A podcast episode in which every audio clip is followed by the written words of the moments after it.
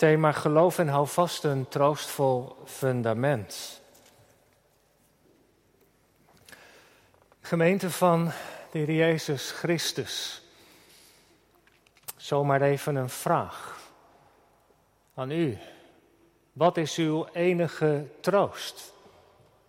Of aan jou? Wat is jouw enige troost? Ik val maar gelijk met de deur in, in huis vanmiddag. Doet de catechismus ook. En dan moeten we bij troost niet zozeer denken aan verdriet, maar dan hou vast of fundament. Of het Engelse woordje trust. Wat is nou uw fundament? Wat is nou jouw hou vast? Dat is nogal een vraag, hè? Meestal stel je die niet gelijk. Aan het begin van een gesprek is een vraag voor wat later op de avond. Als je in een goed gesprek bent gewikkeld, als je met elkaar over diepere vragen van het leven doorpraat, misschien wel aan een ziekbed zit of als je krachten minder worden. Het is een vraag naar de diepste kern van het geloof. Naar wat je diepste identiteit is. Van tijd tot tijd is het goed om die vraag ook te stellen. Als ik jou nou zo hoor praten, hè? Je bent zo druk met van alles en nog wat. Je hebt zoveel drang om je te bewijzen. Maar je, je identiteit hangt daar toch niet vanaf? Van je werk en alles wat je doet? Of nu je leven zo kwetsbaar is, je merkt dat je krachten minder worden, maar je loopt voortdurend maar te mopperen.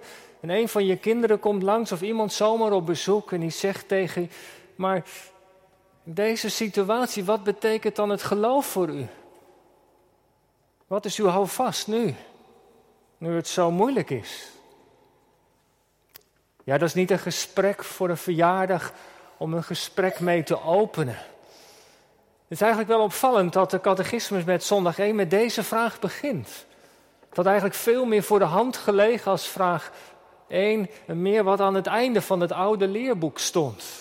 He, als er heel veel gezegd is over het geloof, wat wij allemaal mogen geloven, over wie God is, wie de Jezus is, Heilige Geest. En dat dan uiteindelijk naar heel dat onderwijs werd gevraagd, nou, nu we dit zo allemaal hebben gehoord, wat is dan onze enige troost?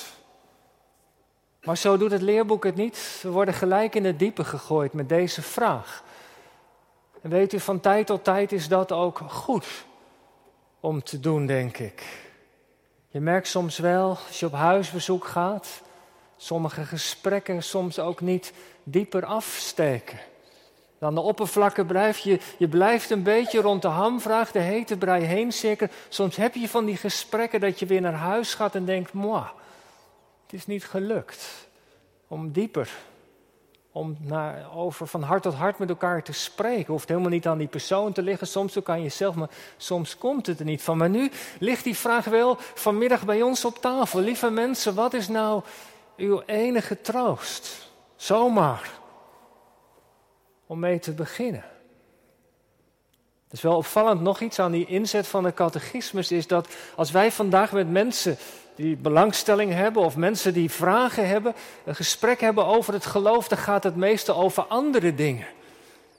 Over bewijzen voor het bestaan van God of wat mensen joh, soms al tegen je zeggen, nou, nou, als er een God is in deze wereld, waarom is er dan zoveel lijden? De vraag van het lijden. Vraag naar het bestaan van God, dat zijn de vragen waar mensen vandaag de dag meestal mee beginnen. Toch is die inzet van dat oude leerboek niet onbelangrijk, heel belangrijk zelfs. Want misschien is het wel in alle vragen de, de, de meest belangrijke vraag van allemaal. Want hoe belangrijk is het niet dat je leven op een vast fundament zit? Die rots waarover we zongen, dat God die rots voor jou, voor mij is. Dat er dingen zijn in je leven die onopgeefbaar zijn. Voor je leven hier op aarde, voor morgen, of in die week die komt. We weten niet wat naar ons toe komt, maar die geborgenheid bij God in zijn hand op de rots. En ook als het naar het sterven toe gaat. Die zekerheid dat je dat weet. Nou, we denken zo vanmiddag over dat antwoord van de catechismus na. Ik heb het maar samengevat in drie punten. De inhoud van de troost, de prijskaartje van de troost en als derde de vrucht van de troost. De inhoud, de prijs en de vrucht.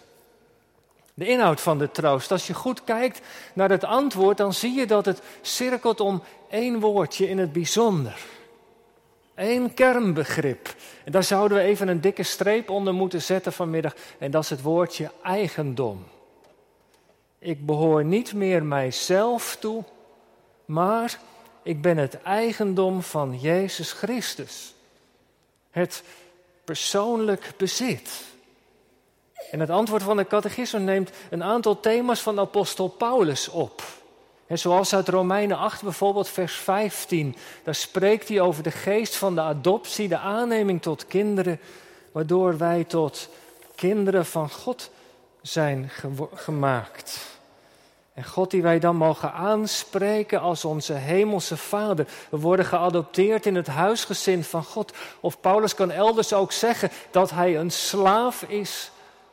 Doulos, dienaar, net een woord, maar letterlijk slaaf van Jezus Christus. En in de tijd dat Paulus dat zegt, was een slaaf het bezit van zijn meester. Eigendom. Ik ben het eigendom van Christus. Hij is mijn Heer en Meester. Als hij spreekt, dan heb ik maar te gehoorzamen. Zo zag Paulus zich, nadat hij de Heer Jezus had leren kennen als het eigendom. En dat benadrukt de catechismus. De kern van het christen zijn is dus dat je niet van jezelf bent, maar van iemand anders, van Christus. En wie het eigendom is van Christus, is door de Heer Jezus ook weer met God verbonden. Wij mensen zijn geschapen naar het beeld van God. Wij zijn van nature helemaal aangelegd op God. En alleen in verbinding met Hem kunnen we tot ontplooiing, kunnen we mens worden zoals God het heeft bedoeld. We zijn aangelegd, geschapen om met Hem te leven in liefde en vertrouwen. En daarom is ons hart ook zo onrustig. Als het niet verbonden is met Hem, die onze schepper is. Bij Hem vinden we rust, geborgenheid, oriëntatie, geluk. Maar dat we die onrust zo vaak hebben, dat dat zo ons leven stempelt, dat heeft natuurlijk een oorzaak. Dat gaat terug naar het eerste begin. Toen Adam misbruik maakte van de vrijheid, kwam het tot een vertrouwensbreuk tussen God en hem. Tussen God en de mens. En dat beeld wat de mens daarna van God had, is daardoor ook verwrongen geraakt. God is vooral iemand die... die je stoort, die een bedreiging voor je is, een belemmering voor je vrijheid.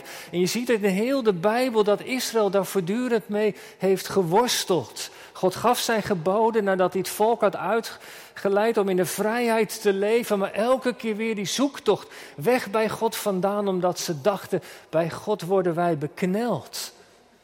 Maar bij God juist kom je tot je bestemming, daar leer je wat echte vrijheid is. Maar het is een worsteling geweest die duurt tot op de dag van vandaag, die ook zo ja, het leven van ons en van de cultuur waarin wij wonen heeft gestempeld. Eén woordje, zeg maar, begrijpen we het allemaal, autonomie. Auto zelf, nomos wet, zelfbeschikking, je bent jezelf tot een wet. Dat herkennen we, dat zit ook heel diep in mij, in ons. Nou, dat bepaal ik zelf wel hoor. Waar bemoei jij je eigenlijk mee? Nee hoor, dat beslis ik zelf wel. He, dat zelf beschikken. En er zit natuurlijk ook een prijskaartje aan, zeker. Want als je zelf beschikt, als je zelf beslist, dan ben je ook daar zelf verantwoordelijk voor. Dan ben je ook aan jezelf overgeleverd met je twijfels en je onzekerheid. Dan ben je overgeleverd aan de terreur van je eigen ik. En dat is toch een slavendrijver. Ons eigen ik wil ons van alle kanten opsturen. En als er iets ons gebonden maakt, dan is het onszelf, ons eigen ik wel. En dat maakt ons ook onzeker, doordat we niet met God verbonden zijn. We zoeken onze bevestiging in wat mensen zeggen, in ons werk en allerlei andere dingen. Maar we vinden niet waarvoor we zijn gemaakt. We worden eenzaam, vermoeid. We moeten telkens maar weer de weg vinden, het wiel uitvinden. Zelf. Ik zelf doen. En een bestemming, een toekomst, een plan, een doel is er niet als je met God geen rekening houdt. En ja, daarom zijn mensen als Dirk de Wachter zo populair. Want ze zeggen ons iets over ons mens zijn. En we zoeken psychologen en coaches om in die chaotische wereld een weg te vinden. Om in het reine te komen met onszelf. Maar als je het eigendom bent van Christus, dan ben je op aarde geen zwerver meer. Maar dan kom je thuis.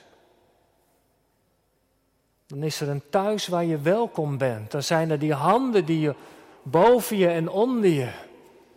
Door het geloof in Christus word je met God verbonden en kom je tot je bestemming. Je komt weer in de handen van Hem die je heeft gemaakt. Die als de maker van ons, ons door en door kent. Die de gebruiksaanwijzing heeft geschreven voor ons leven. En bij God zijn we als een vis in het water. Een vis is het meest in zijn element in het water. Kan die alle kanten op, daar is die volledig vrij. Maar haal je een vis op het droge, dan sterft die. Verbonden met het water is het leven. En dat wil de catechismus eigenlijk zeggen, verbonden met Christus. Dan, dan kom je tot je bestemming, dan ben je in de vrijheid, dan kun je leven en ontplooien. Dan word je zoals je bent bedoeld. En dat is wat Paulus ook zegt in dat, dat best wel ingewikkelde hoofdstuk acht. Als, als je met Christus verbonden bent, dan komt de geest in je en die helpt je om in die weg, in de weg van het leven, je weg te vinden en je bestemming te ontdekken. Om te worden wie je in Christus mag zijn. En wie het eigendom van Christus is geworden, is twee keer van God. Je kent dat verhaaltje misschien wel. Een jongen kreeg voor zijn verjaardag een bouwpakket. Een radiografisch gestuurd zeilbootje. Geweldig. En met veel geduld en liefde heeft hij dat scheepje in elkaar gezet en toen ging hij ermee varen op het kanaal. Misschien heeft u het wel eens gehoord. En hij was er zo mee in zijn sas, maar toen kwam er de wind en de grote golf. En het bootje dat ging weg bij het signaal vandaan. En hij raakte het kwijt. En weken later vond hij het weer terug op de rommelmarkt. En dat was zijn eigendom en dat wist hij precies, want hij had het in elkaar gezet. Maar dat kon hij natuurlijk niet bewijzen. En toen moest hij het weer opnieuw kopen. En het bootje in zijn handen, hij had het gemaakt. En daarna ook weer teruggekocht. Nou ja, zoiets. Geschapen, de weg kwijtgeraakt en dankzij Christus weer terug. Twee keer van Hem. Dat is die troost waarover het leerboek spreekt. Terug in de handen van de God die je heeft gemaakt. Wat is nou je troost? Dat.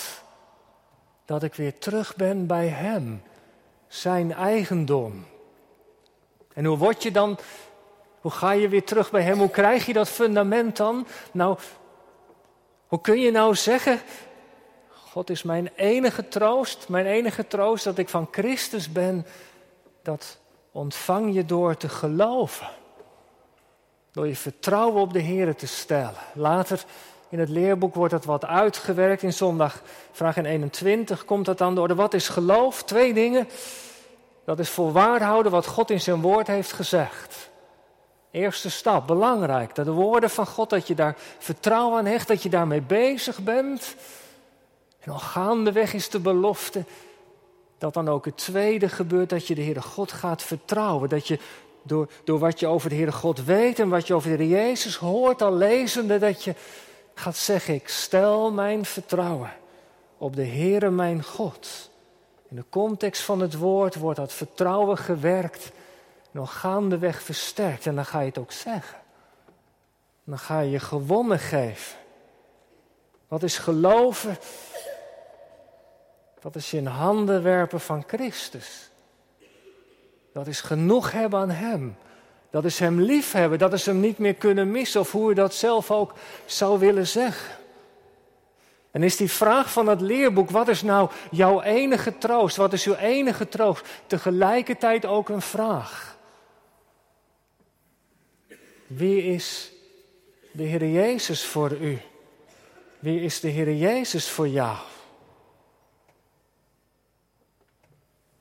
Toen we werden gedoopt, legde God zijn hand op ons leven. Jij bent van mij. En misschien heeft u voorin wel in de kerk gestaan, jaren later belijdenis gedaan, antwoord gegeven op die doop. Maar zo, zo vaak gaat het leven verder. Er gebeuren allerlei dingen, je maakt keuzes, misschien ben je wel al gaandeweg bij God wat vandaan geraakt. Zijn er zaken tussen u en Christus komen in te staan?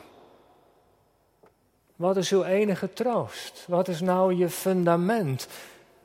Is het zaak om, om daar weer eens naar te kijken. Hoe staat het eigenlijk met de Heer Jezus? Wie is de Heer Jezus voor jou? Die vraag van de catechismus, is dat eigenlijk? Is die vraag die daarachter zit. Wie is de Heer Jezus nou voor u? Voor jou? En voor mij? Nou... We worden gelukkig vanmiddag niet teruggeworpen op onszelf. Het antwoord van de catechismus wijst naar Christus. Daar staat of valt alles mee. Net als Paulus in Romeinen acht, alles staat of valt met Christus. Kom ik bij het tweede punt. Het eigendom van Christus, en wat zegt de catechismus daar dan over? Dan kom ik bij het punt de prijs van de troost.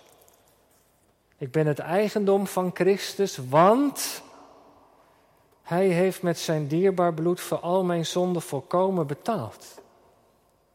We zijn het eigendom geworden in de weg van het geloof, maar dat kon dankzij iemand. Dankzij Christus, die zijn leven voor ons wilde geven. Zijn dierbaar bloed.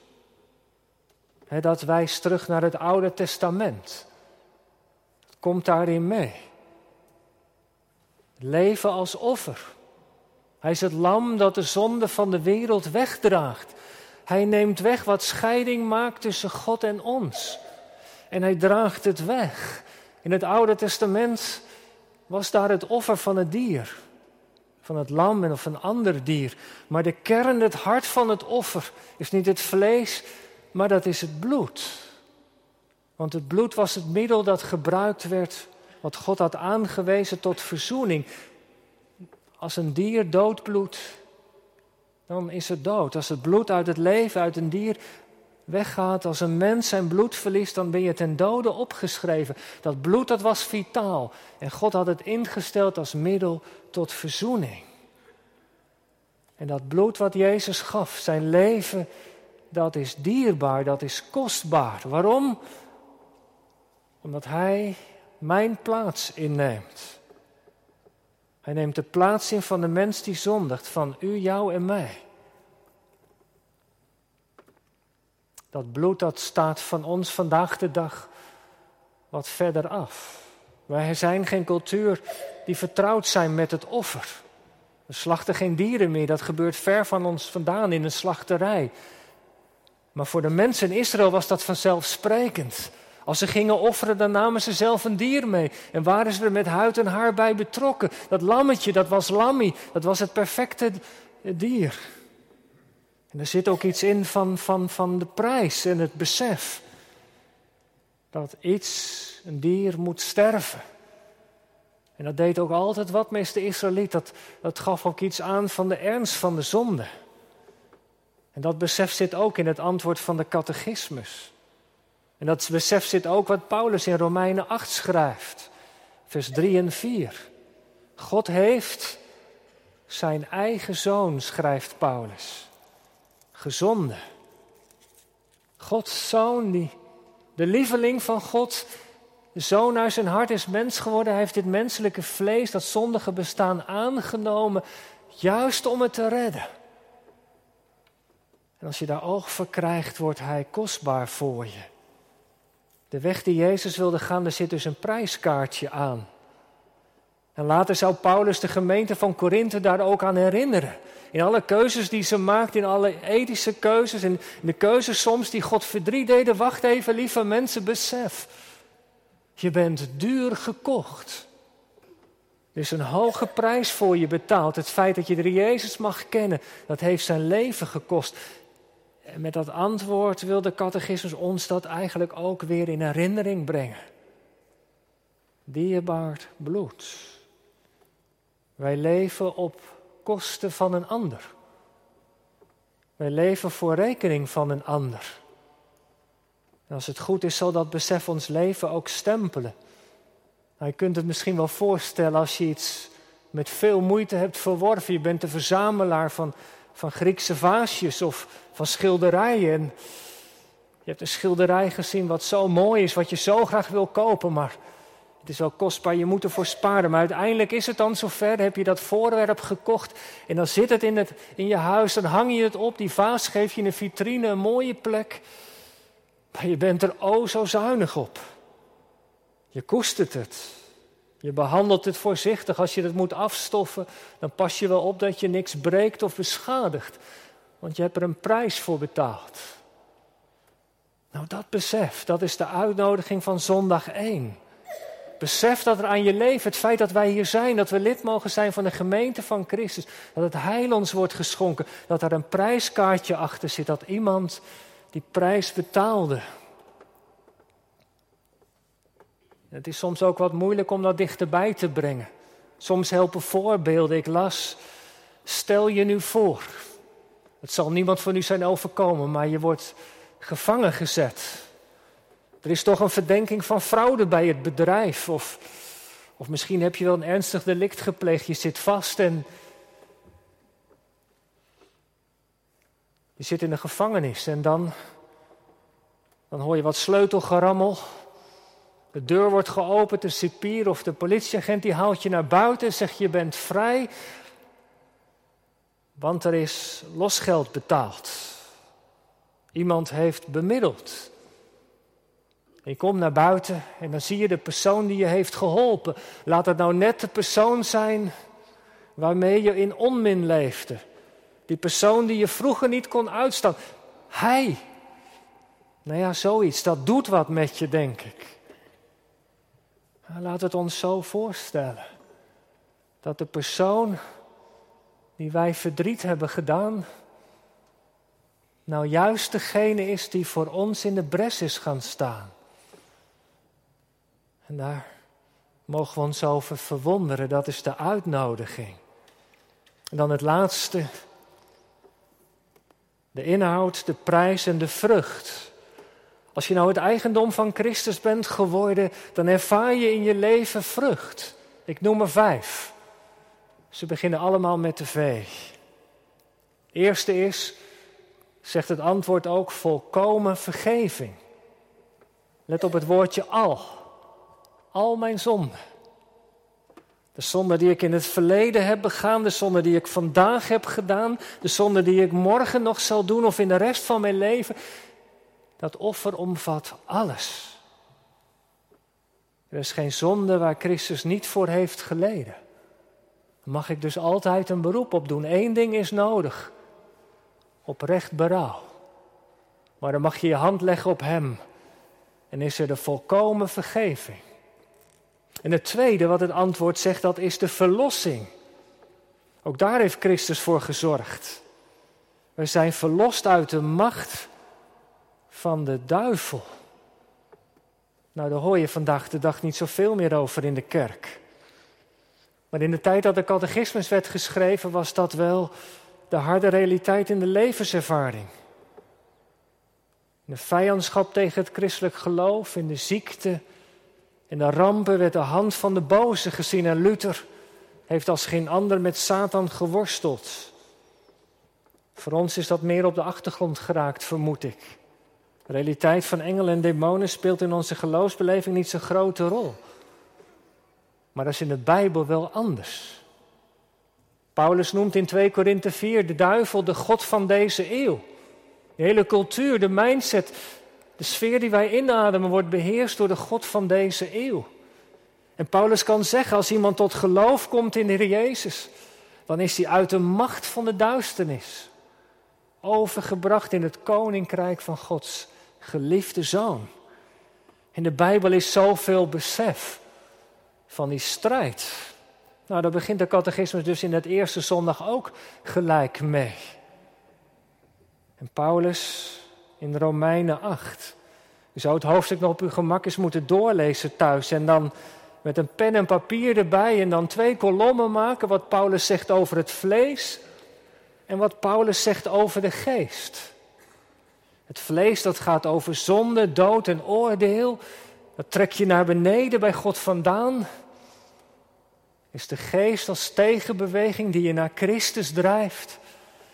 Die je weer tot eigendom maakt, die je weer doet beseffen dat je van Hem bent. Die je vrede geeft. En die kracht is strijd.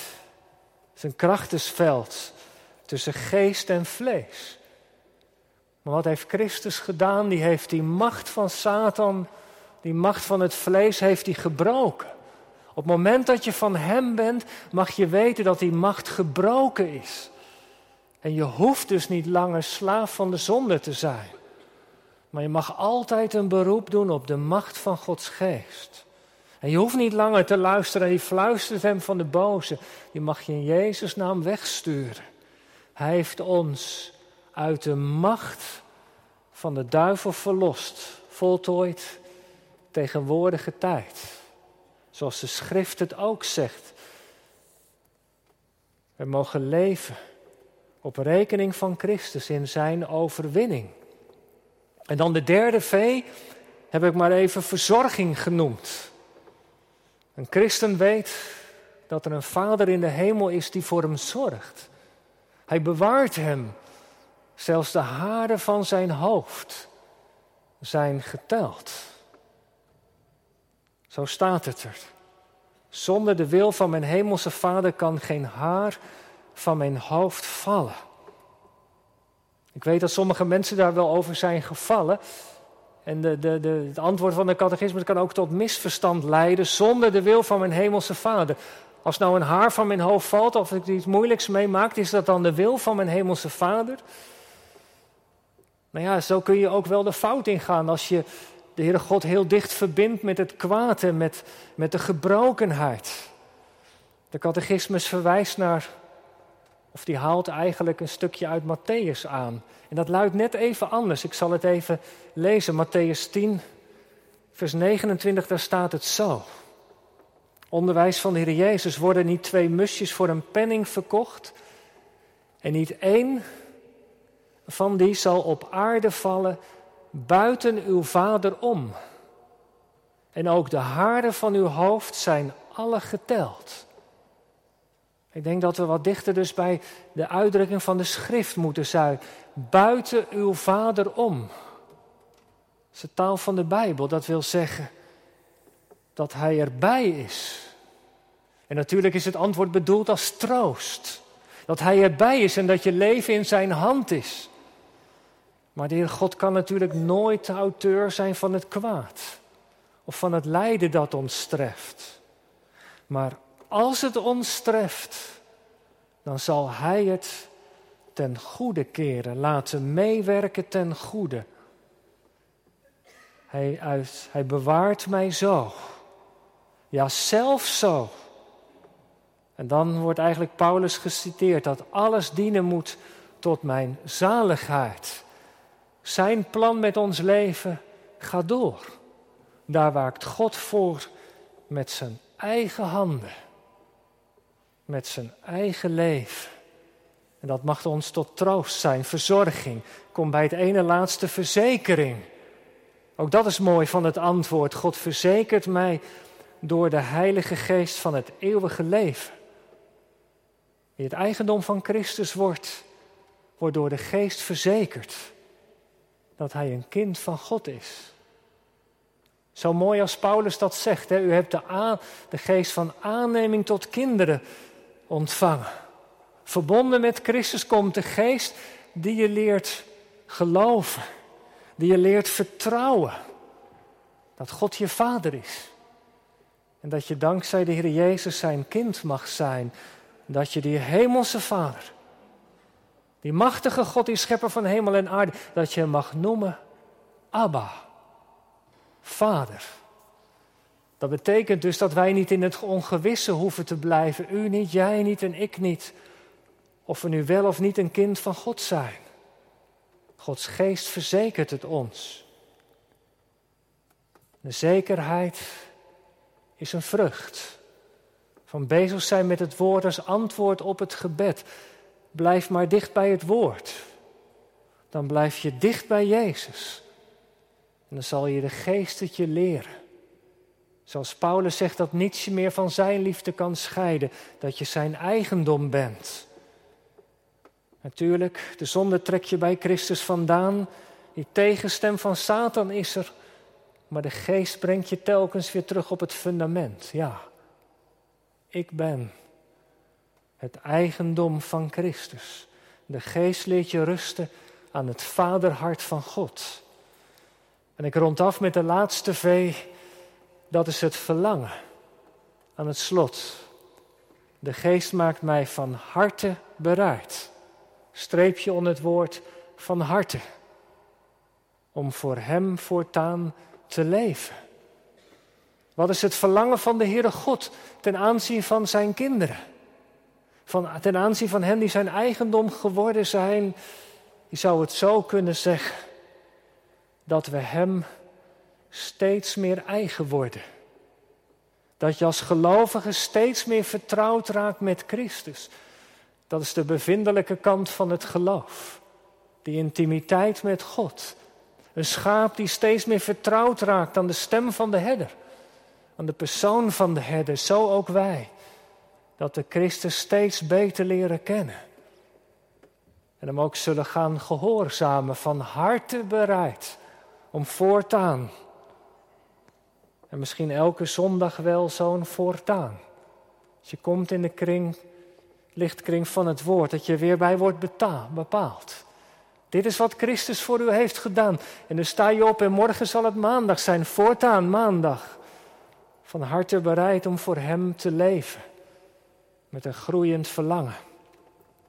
Moest denken, sluit ik mee af. Er is één zinnetje wat me is bijgebleven van de Presbyteriaanse kerk in Chili.